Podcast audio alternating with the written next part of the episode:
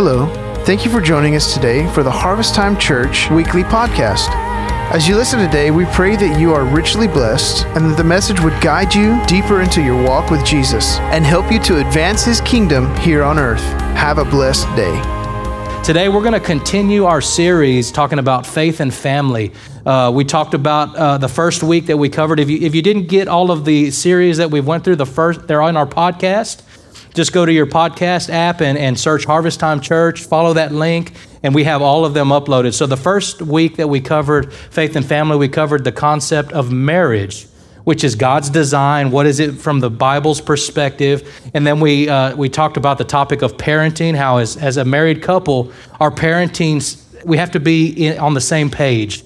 In our discipline, in our model, we need to be united. We can't be separated by our children, right? And divided because uh, if a, if a child can divide the, the mother and the father, they will make your life rough, right? They'll side with one or they'll side with the other. If you guys stay united, you'll be a lot more successful, and your, and your uh, children will figure out that, man, I will not win this battle, okay? And then, uh, then that next week, we talked about faith and finance, how God has uh, asked us to be good stewards not just uh, not it's not just about giving the tithe, right? We talked about how it's being a good manager and a steward of all of our finances. You know, we learn to govern the 90% so that we can be blessed in giving the 10%, right? It was it was a complete breakdown of kind of the finances in life and how it affects us and how it really affects every area of our life. So uh, if you weren't here, listen to that message. I really think that there's some some nuggets in there that can really really help you. Today we're going to look at the, the, the battle in our homes as far as a social attack. That's going to be the title of the message if you want to. Uh, what is it we're focusing on? Social attack. So today we're going to look at the social attack on our families. So let's look at the definition of the word social so we can understand what the definition is so you're not like social attack. What the heck is a social attack? Is that like a computer virus? You know, like when you think, like, if you don't know what the word means, so let's look at it. It says social is a re- relation to society or its organization. So it has anything to do with society or how society functions, okay? So we're going to look at a few different topics in regards to the social attacks directly related to the family. Because if we understand the attacks against our family, we can be successful as parents and we can have successful families. But it's when we're naive or we don't understand what those attacks are that we don't guard ourselves, and therefore the enemy just plows, plows through and busts us up, right? But if we know the plans of the enemy before he attacks, we can plan ahead of time. Okay? So social attack is, is, is a war that's, that society is waging against our beliefs, our standards, our thought process, and ultimately our families. We have to understand the enemy of this world has a strategic plan to confuse us, to cloud our judgment, to program the way we think in a way that, is, it, that contradicts the Word of God. He is the author of confusion, okay? And that's not God's ultimate plan for, for families and for believers.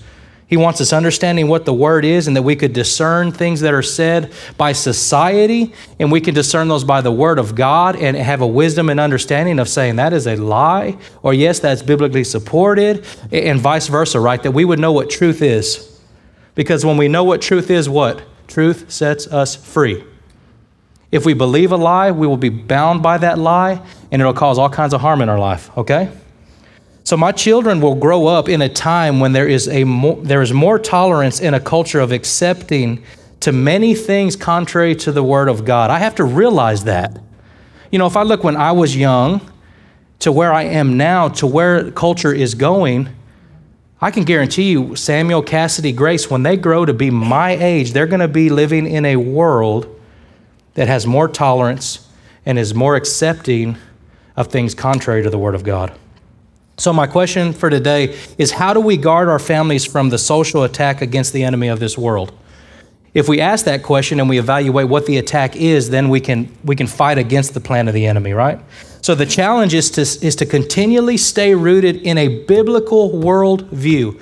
So, what do, what do I mean when I say worldview? That is the basis for which you believe. What has established the way you think, the way you act, what your, your normal thought process is right? If we think God is as being a bad guy, then we're going to see everything bad that happens as God being the big bad guy in heaven who causes all these bad things to happen.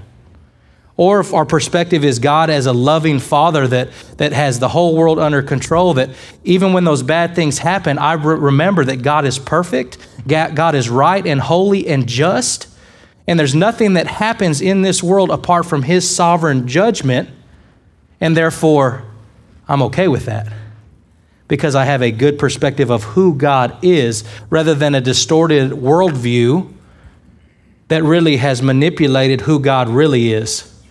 And, and that, that's what we see when we see these other worldviews that are not biblical worldviews. They're compromises in regards to who God is. It's an attack on his character, it's an attack on what the Bible says, and, and it contradicts who he is. But if we believe that lie, then we'll be acceptance of all of these areas of tolerance throughout the world. To say, oh, well, God loves everybody, so I can, they, he loves these people too, so I can, it justifies my actions. We live in a crazy world nowadays, okay, of tolerance, okay? So sometimes we'll compromise in order to accommodate whatever we want to do rather than living a life that is aligned with the Word of God. Have you ever done that?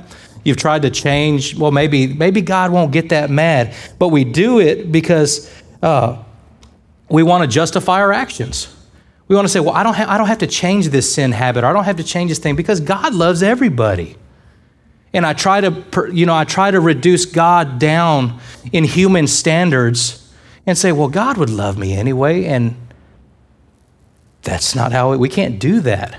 We, can't, we cannot reduce God to man's standards and think that that's okay.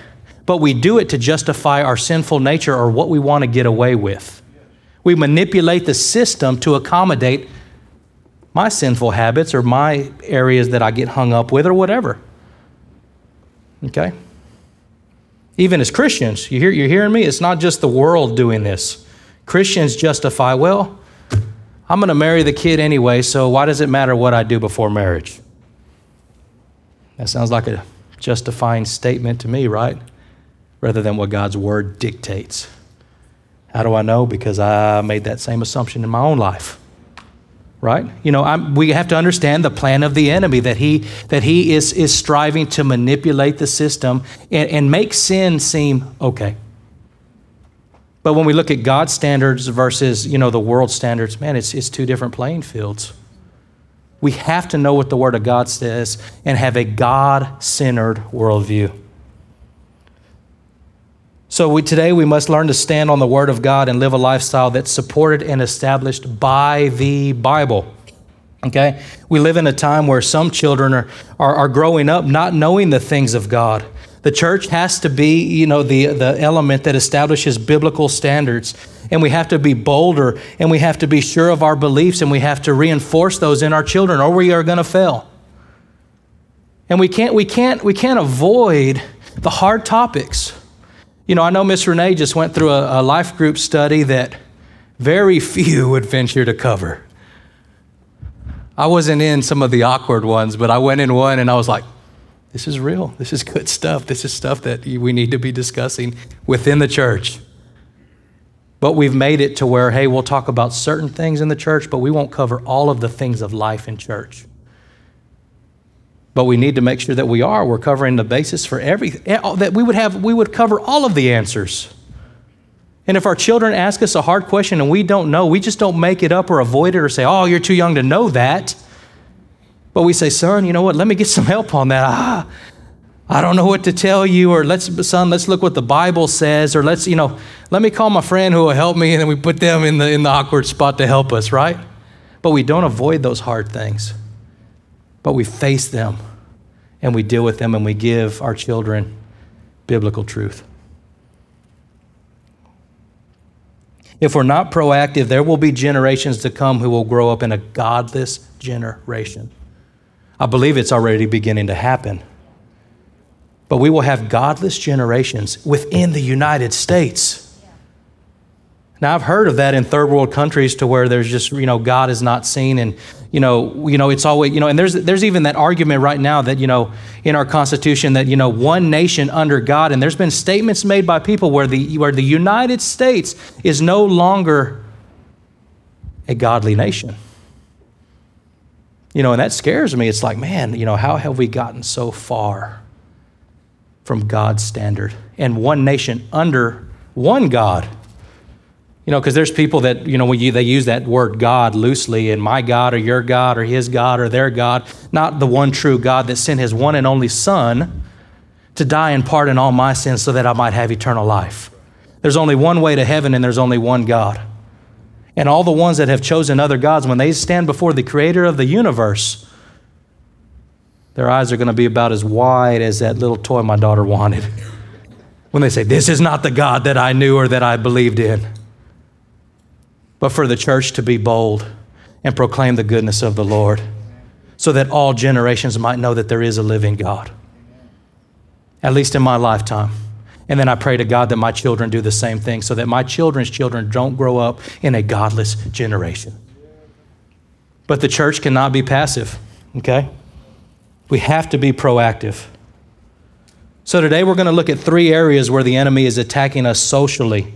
You know, it's so so we're going to break it down for a battle for our thoughts, a battle for our attention, and a battle for our homes. And, and, as I go through this, I think we'll see each of us personally to some degree where each of us are kind of compromising or in the danger of these type of attacks. So the first first topic, battle for your thoughts. This comes from a compromising culture. So in essence, what does this mean? We're watering down the word of God and standards and deeming anything acceptable. That is what compromising culture focuses on. I'm going to read that one more time. In essence, this is the watering down of God's word and standards and deems anything acceptable, a compromising culture. So, culture is continually compromising the word of God and communicating that everything is acceptable. And if it feels good, do it. You ever heard anybody say that? Oh, well, it just feels good, so do it. And then the consequences or the consequences for those actions come. Well, you said if it feels good, do it. I, well, I said if it feels good, do it. I didn't say it was right and I didn't count the cost. And we got to realize that all of these things that God has put in place, it's for our own protection. It wasn't because He's the bad guy that made all these legalistic rules and didn't want us to have any fun. But He knew that sinful habits or making wrong choices have consequences, and those consequences can drastically shape the way your life is. But we got to see God as a God who loves us and cares for us and always has our best interest in mind. So culture is striving to program the way we think. We have to you have to guard your eyes and your ears, okay? So what we see and hear will affect your heart. You know, we have to be reminded, you know, that you know the eyes are the window to the heart. Anything that allows things to come into us. Okay, when, so what we see, what we lay before our eyes, when I say what we hear, uh, people that were around, the conversations that they're saying, or the mu- type of music we listen to, all of those things will influence us in what we believe to be true. Now, some of you would maybe argue with me and say, "Oh, well, these, you know, these songs, they, you know, they don't. I just like the beat." I was young and dumb and didn't know what the words were saying. I did like the beat, but the song was programming something into my mind, a specific message that was contrary to the Word of God. And it was cursing God and glorifying the devil. But through a compromising culture, hey, everybody's listening to it. It's on the top 10. Let's jam it out. Let's listen to it. Let's program the way I think. And then, you then you deal with sin or something in regards to what that song talks about, and you almost rationalize or justify and say, well, that's not that bad where initially you would have never thought like that, but what you listen to program the way you think, and the way you think re- results in how you act, and then how you act causes you to, to live a life of, of bad decisions, and then those bad decisions have consequences, and you're like, Lord, why did you let me get to this point in my life? Because you didn't guard your eyes and you didn't guard your ears, and it contaminated your mind, and that mind in your mind you know, out of the abundance of your heart, you contaminated it, and out of the wickedness of your heart came all these motives of darkness, and you yielded to them. And that sin came out because you didn't guard your life. Preaching to somebody this morning. You have to be in control of what you lay before your eyes and what you hear. 1 Corinthians 15, 33 through 34. Starting in verse 33, it says, Do not be misled. Bad company ruins good character. Verse 34 Come back to your senses as ye ought and stop sinning. For there are some of you who are ignorant of God. Now, I'm not pointing fingers at you this morning, but I want you to judge your own heart. Are there areas in our life where we're being ignorant and we've, and we've allowed uh, cultural compromises in our life? Where we've justified it, saying it's not that bad, it's not that big of a deal. We have to realize that not everyone makes statements grounded and supported by a biblical model. You know, and that's why the danger is, you know, people, you know, which I hope that we're a church that thinks before we believe something, but you can't believe everything that is said. If you see it on Facebook, don't, don't base that as absolute truths. Well, I read this the other day, and man, it said this and this and this. Can you believe that? I was like, what are you talking? Have you read the Bible? It completely contradicts what they're saying, and this is like ignorant thought. Oh, but it said it, so man, it has to be true. What are you doing? And you just want to like, you're taking the bait. You're jumping right in with a compromising culture that's going to believe every wind of doctrine, that's believing all of this, this, this crazy talk. 2 Timothy 4, 3 through 4. You guys listen to this, see if you think we're here yet. Starting in verse 3, it says, For a time will come when men will not put up with sound doctrine. Instead, to suit their own desires, they will gather around them a great number of teachers to say what their itching ears want to hear. Verse 4, it says, They will turn their ears away from the truth and turn aside to myths. They will turn aside to phony baloney doctrines, things that are contrary to the Word of God, things that justify their actions.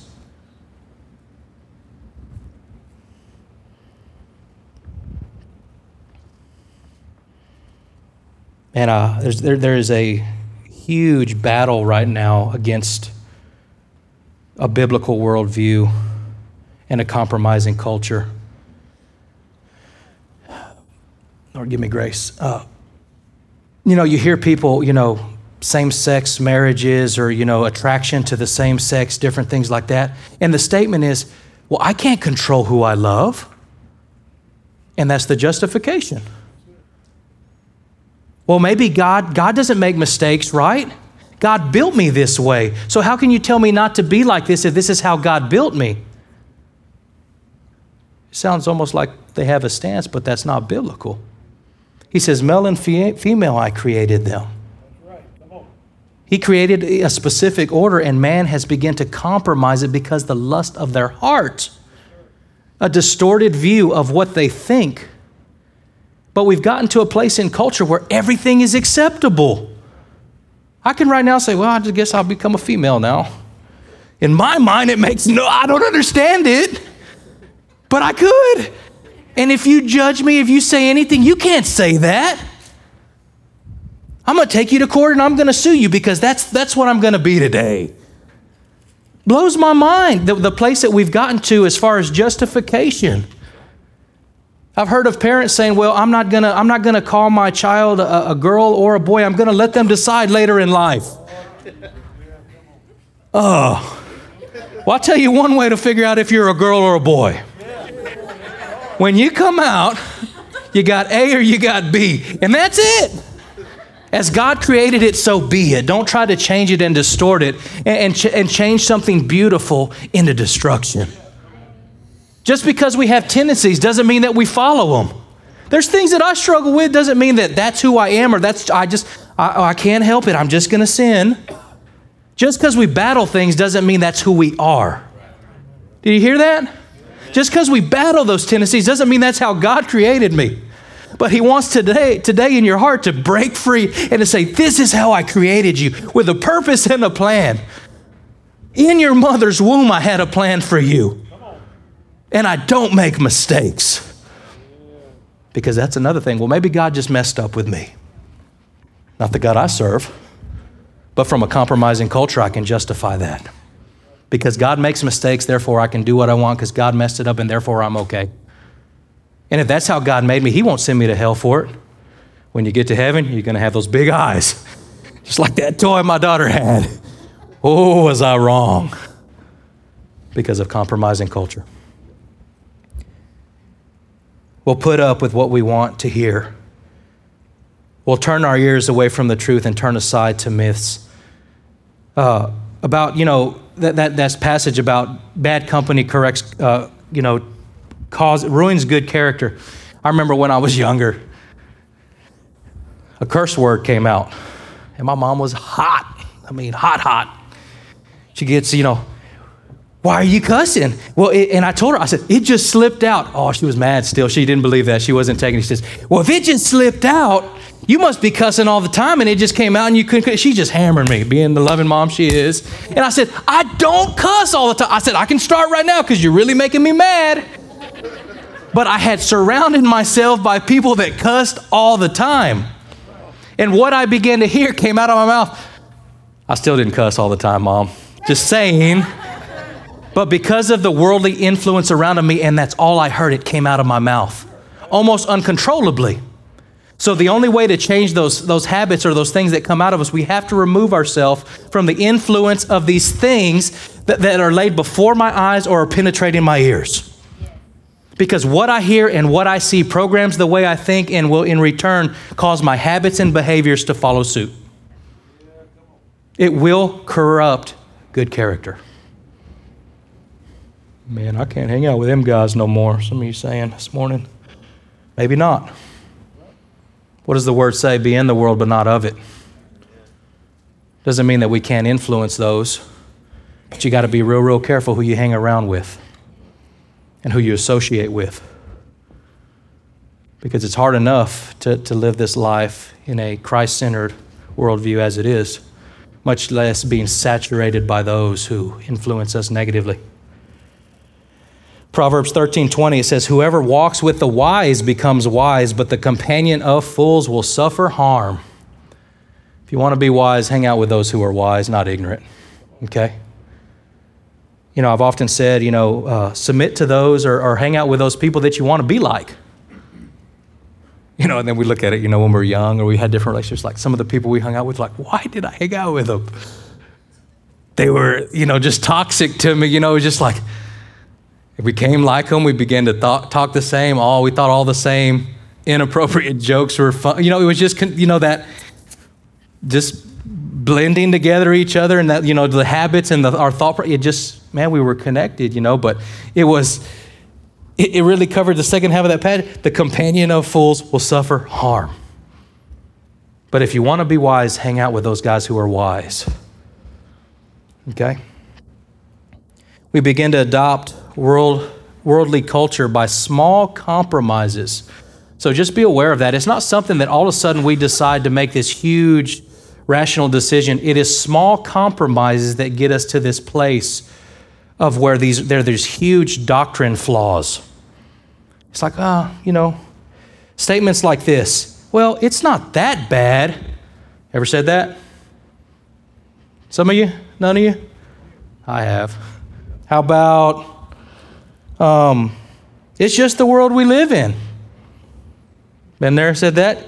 Man, are y'all lying or you just ain't raising your hands? They're like, I've said all of them so far, but I ain't saying nothing. I don't like this message that much. You know, uh, the statement, I can't do anything about it, it's just how the world is. All of these justifications that give us an excuse of compromise. But should I be saying, hey, I'm in, I'm in this world, but I'm not of it? I refuse to associate. I'm going to remove myself from that. Maybe your wife wants to go see a movie and you say, man, baby, that, that's not a good movie for me to watch.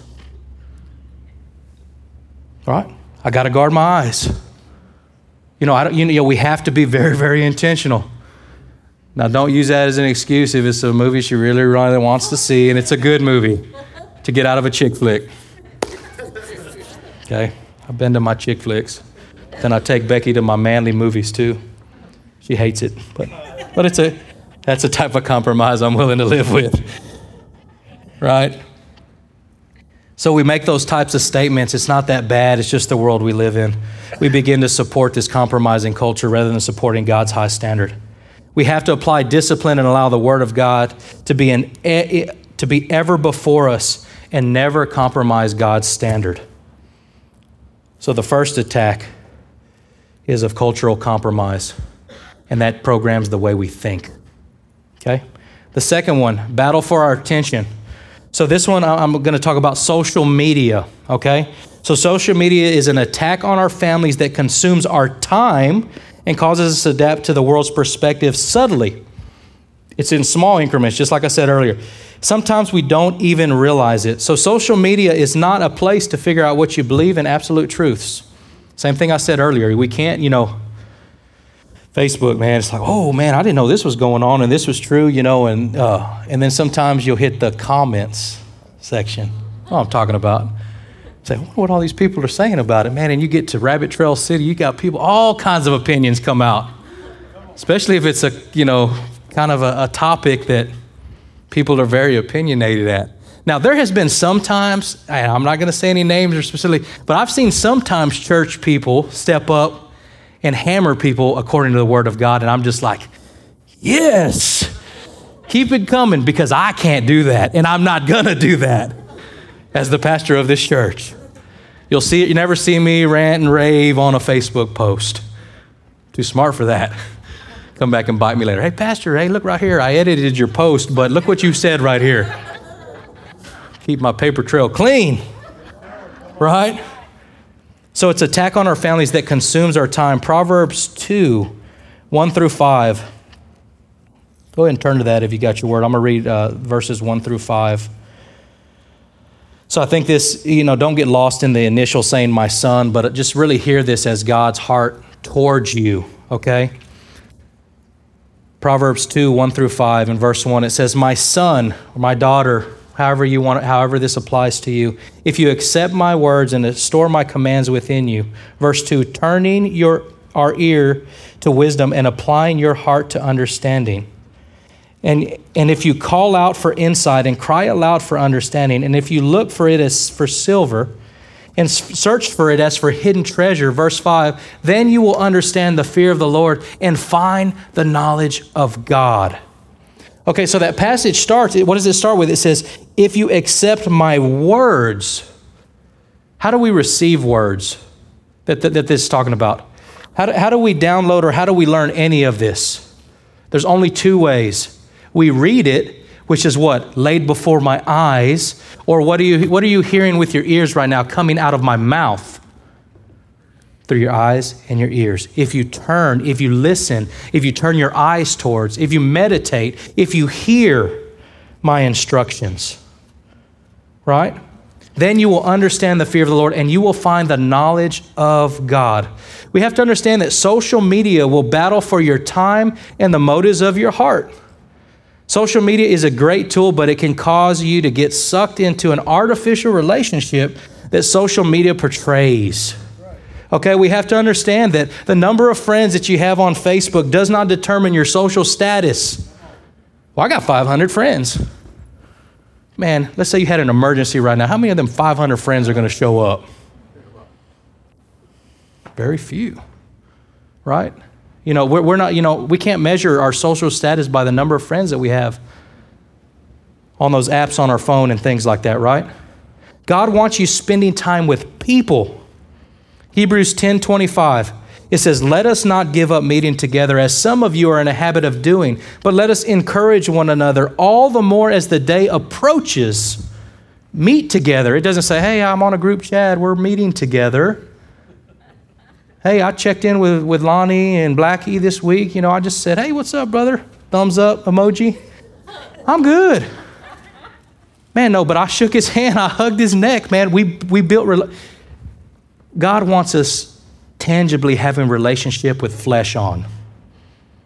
What does that mean?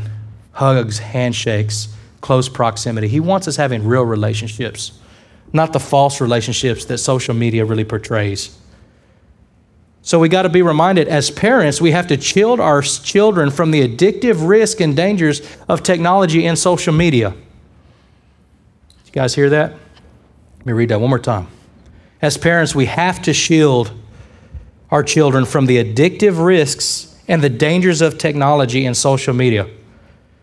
So, just for theory's sake, or just to evaluate, if, uh, if any of us have any issues battling for our attention in the realm of, of social media. This next week, now don't tell me next week what the number count was, but next week, through this next week, count how many times you pick up your phone to check Facebook, Instagram, or to play a game on your phone. Some of us don't realize that we're addicted to our phones. It does not leave our side. You know, do you often panic when you can't find your phone? You think you've lost your phone, not because of the value of it, but because you don't have it with you. You know, I have no clue where my phone is right now, so if it's back there or wherever, hopefully I'll find it. But I'm okay, I'm not freaking out right now. Right? But are we panicked? You know, there is a there is a, a, a, a statistic that says people are in panic when they can't find their phone or they don't have their phone because of the addiction in their life to, to it. It's like their third leg, man. It is just, it is attached to them. It goes everywhere. And, and I do it too, right? What do we do? Keys, phone, wallet. I'm golden. But if I don't have one, you know, it's, oh, wait, well, I, can't, I can't leave the house without my phone. And I think about a long time ago, I didn't have a phone. You know, which my, my generation, it wasn't that long that I didn't have a phone. We had the big, you know, Nokia, you know, the first one, you know, with the snake game on it and that's all you could get. You know, when the technology just started advancing, where you know you could be in constant communication at any time, but we survived without technology before the world, the society as a whole says you cannot live without technology because we've been so dependent on it. But is dependence the same as addiction? Answer that question for yourself, okay? So, just to evaluate it, how many times this next week did you pick up your phone, check Facebook, play a game, check Instagram? How much time did you waste on your electronic device through the, through the avenue of social media? Okay? How does this time spent on your phone compare with the time that you're spending meditating on God's Word or worshiping in your homes? I know a lot of us don't want to answer that question. Right? We're spending a lot more time on our phones than we are in the presence of God or reading His Word. There was an article published in uh, 2017. Uh, it talked about how the average American consumed at least five hours a day on their mobile devices. And another study said that mobile apps were increasing at a whopping 69% year after year. They were going up drastically, where apps and being plugged into our phones went to astronomical numbers. You know, consider how many hours a day uh, your budding human mind will spend staring at a screen. Is it worth putting? It's worth putting serious thought, you know, into how much I'm doing that. And then, then the next question is, at what age is it appropriate to give my child a phone? I'm glad all the little kids are not in here because they would not like this statement I'm about to make because I can guarantee you every single one of them, if they don't have a phone yet, they want one. I bet even Grace, Dad, I need a phone. Grace, you don't need a phone. Don't even know the numbers yet to unlock the phone, right? You know, so according to the latest research, on average, a child gets his or her first smartphone at the age of 10 years old. You know, the same study showed that by, the, by age 12, that 50% of children had a social media account, primarily Facebook or Instagram. Okay, so you, you guys all know Bill Gates. So Bill Gates, this was his standard for his family. He said that uh, in a review that they did with him, he says, I did not let my children get their own phone until they were 14 years old. Some of you like, oh man, that's, what if I can't get a hold of my kid? 14? So, right now, his kids, which are now 20, 17, and 14, weren't allowed to have their smartphones until they were in high school age.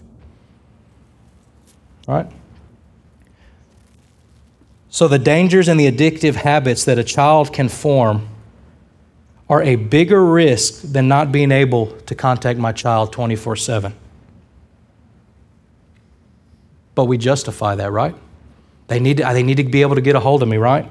So here, here's some of my thought processes. Don't get mad at me. I'm just trying to wrap my mind around it because I'm going to have to make these decisions in the next few years. Samuel is eight. He's turning nine this year. He doesn't have a phone, but he swears my phone is his phone. You know, so the first thing I say, for the most part, my kids are always with me anyway. Or if the kids are in school, the principal, the, the school can always call me, just like we used to in the old days. They have my number, right? So we survived without phones on our hips during, during our generation. I'm sure the next generation can do it also. But you have to understand this is contrary to what culture and the technology world is saying. They want to sell every, every you, your wife, and your kids a phone because it's going to make them filthy rich. And they don't care of the cost of your children. They don't care the casualty if your child is a casualty to being exposed to something prematurely and the consequences that it'll have on their life. So just because most kids have phones doesn't mean that your child is entitled to one as soon as he or she wants one. So if your child has a phone, please guard your child from what they can see and play.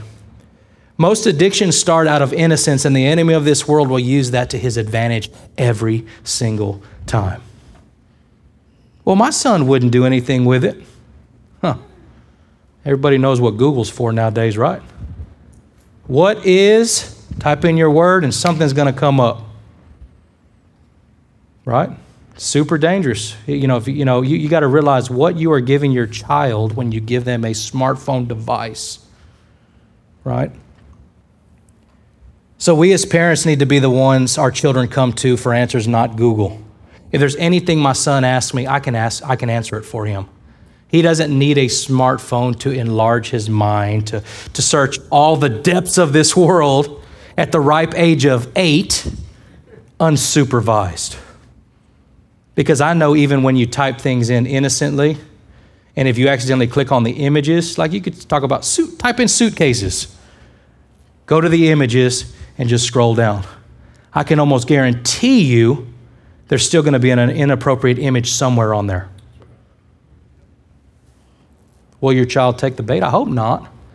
But if you don't expose them to that, you don't have to worry about it. Right? There are risks. Social media can be a danger to adults and children by wasting all our time, and we must not allow addictive patterns to form. Do you ever suffer with help? I can't put down my phone. You know if it's you. I give my wife a hard time, man. It's like, what are you doing? Nothing? Get off the phone. I've been driving for an hour. I'm like, so tired. What are you doing over there? Playing my game, man. Level 1,200 something or whatever, man. Crazy. You know, like, got to keep winning, got to keep beating it. You know, like, just, we're just so, you know, and I do it too, man. You know, my kids will be running around playing. I'm sitting there messing with my phone. Why don't I put it up and love on my children? So distracted. I've seen dinner tables surrounded with, with parents and kids, and everybody has their technology device. Usually it's Becky and I with that's the issue because my kids don't have phones. They're eating across from me. I'm like, oh, better put it up, man. This is a bad example for my children.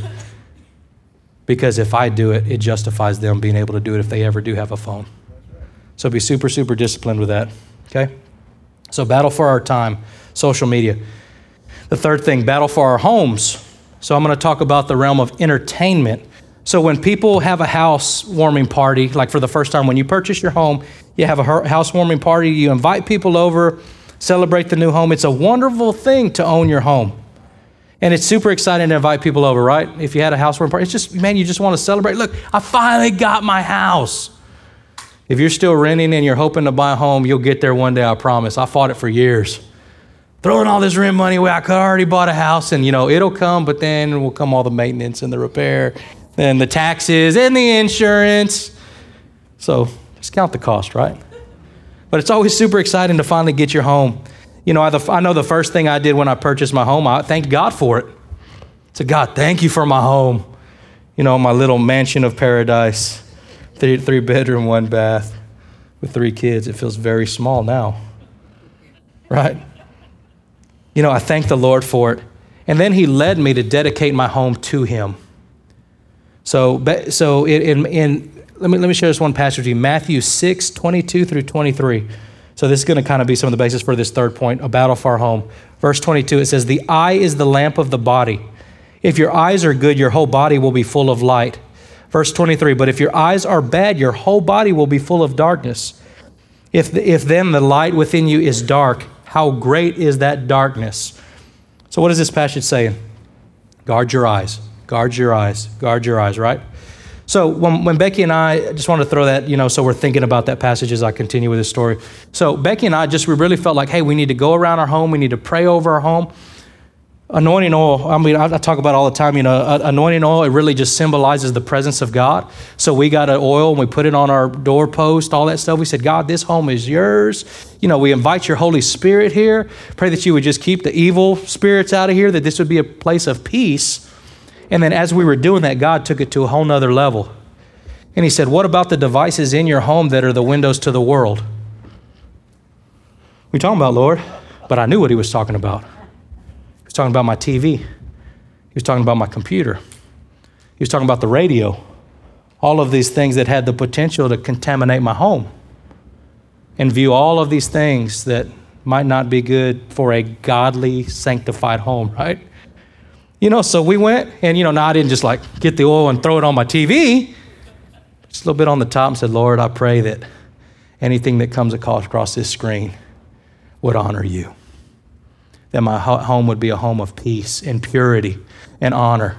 Same thing with the computer, same thing with the radio, Lord, that the music that would come out of this. And we, we don't listen to much. Music for me is not an issue. We always have KSBJ or I'll Bluetooth my phone. I mean, technology's great. I can listen to any album I want, you know, so the music thing is not a bad thing. But man, those TVs, when you're just flipping through, you'll come across stuff that's inappropriate. You know, there's times that my kids are watching something or come across something and they say a word that I know they shouldn't hear, and I'm like, did they pick up on it or they just cruise by it? No, Lord, wipe it. You know, it, it just expo- exposes us to things of the world, right? They're blessings, but you know, they, they have their dangers also, right? So we prayed over our electronic devices, you know, that connected us to the outside world, and we asked God to protect our eyes and our ears, not only for ourselves, but for our children. You know, it's different for, uh, it should be different for us as adults as far as control and, and understanding the risks. But to expose our children to those things at a young age, it could be catastrophic because the enemy will use those, the innocence, to just cause all kinds of destruction in their life, right? So televisions, computers, iPads, that's a big one, right? Never put iPad in every room. You don't even need a TV anymore. iPads, gaming consoles, what game, video games, different things like that. Brett, you know what I'm talking about? Okay? Audio devices, you know, the things that uh, I'm not a gamer. I wish I had enough time to be a gamer. Maybe when I retire and I'm an old man, I have time to game anymore. All my kids, right? So you know, the summary of this is we have to be careful and we have to guard our eyes from what they see and what our ears hear. Uh, Proverbs 4:23, you guys have all heard it. Above all else, guard your heart, for everything you do flows out of it. How we guard our heart, we guard our eyes, we guard our ears. We guard our heart by guarding our thoughts. We guard our th- thoughts by what we see and what we hear. I got a quick little video clip for you guys to really illustrate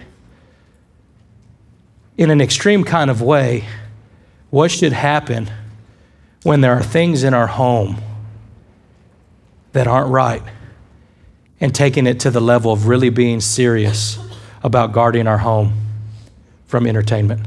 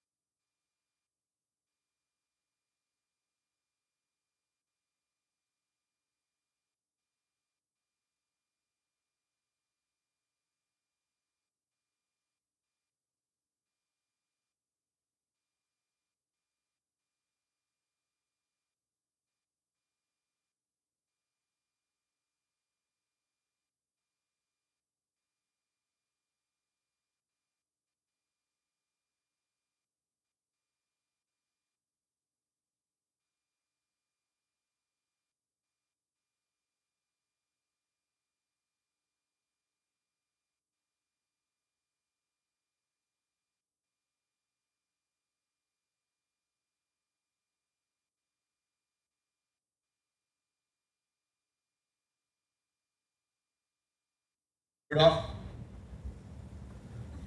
Caleb? You doing okay today?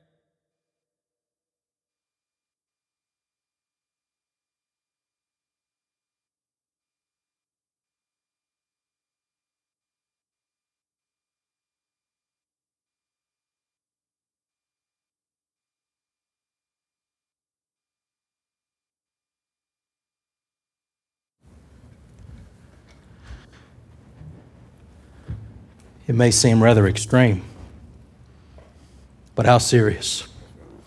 Worry about Gardner Homes. But I paid for that computer, Lord. But I bought the most expensive TV. But at what cost? Windows to your home, strategic plans of the enemy to destroy your life. God, have, we have to guard our homes. Proverbs 15, 3. It says, The eyes of the Lord are everywhere, keeping watch on the wicked and the good.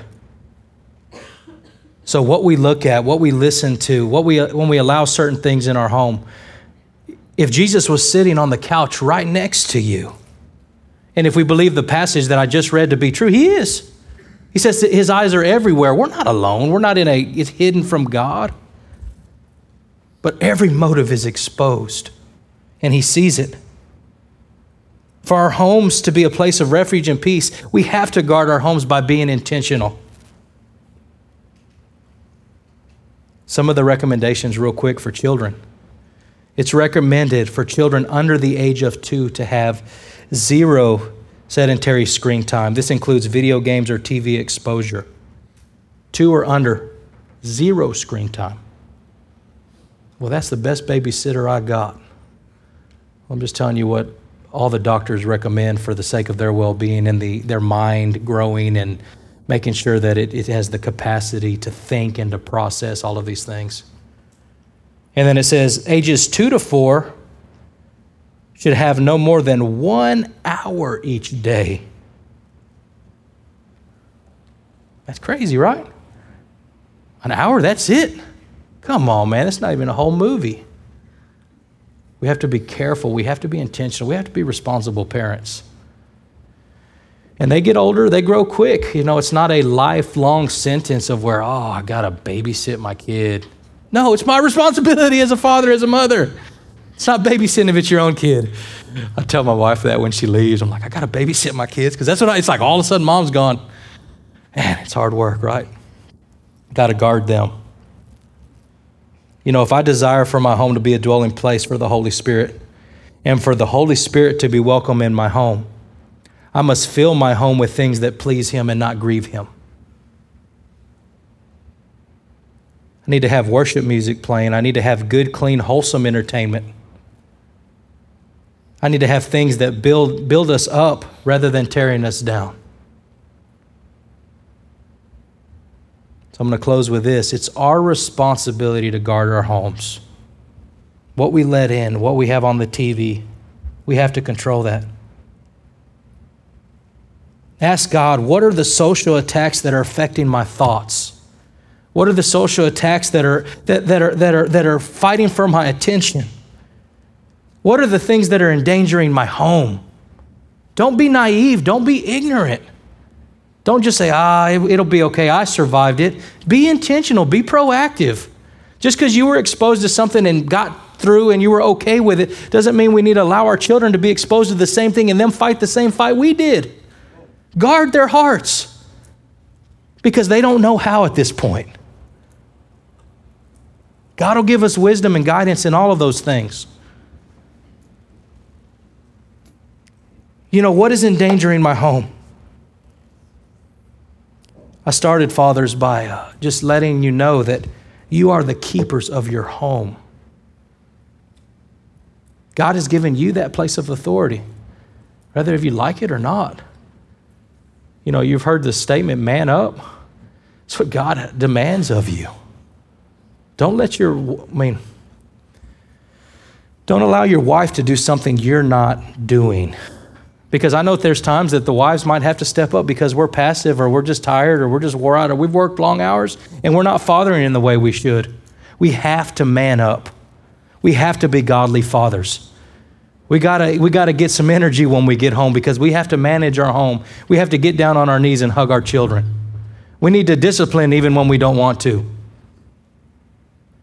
because it's what God demands of us. But husbands, you are, fathers, you are the keeper of your homes.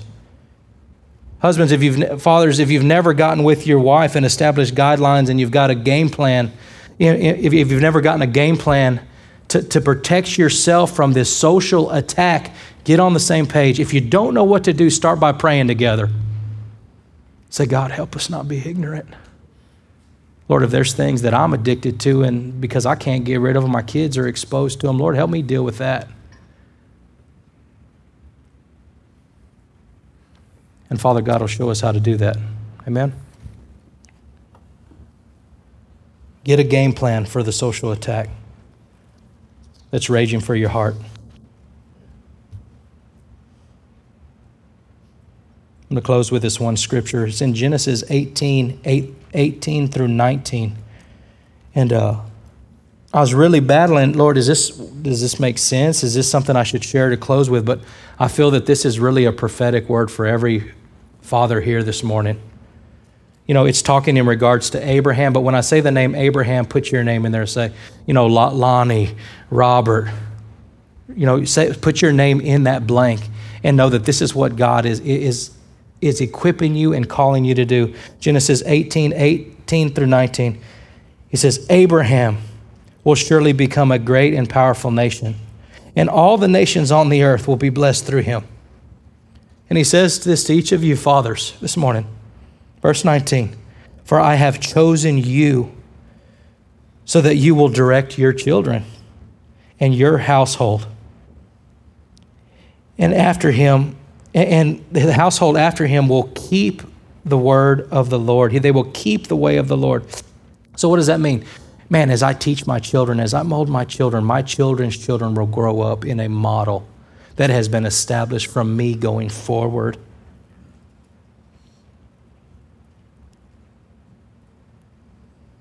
And the Lord will do what He promised. What has He promised? You got to go all through His Word and look at all of it. So, fathers, you have what it takes. You can do it.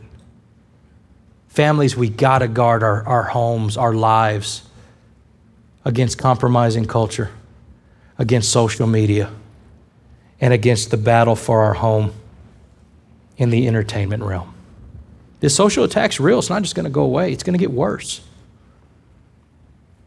You know, I don't know if schools at some point will all be technology based and we won't ever leave the house. I have no clue. Log into your computer and you're in school. You know, like, I don't know what the technology is going to look like, but there are addictive habits and patterns and things that form. Don't be a casualty of them. This is an attack on your family. So when we talk about faith and family, the social attack is real. Let's not be naive to it. Amen.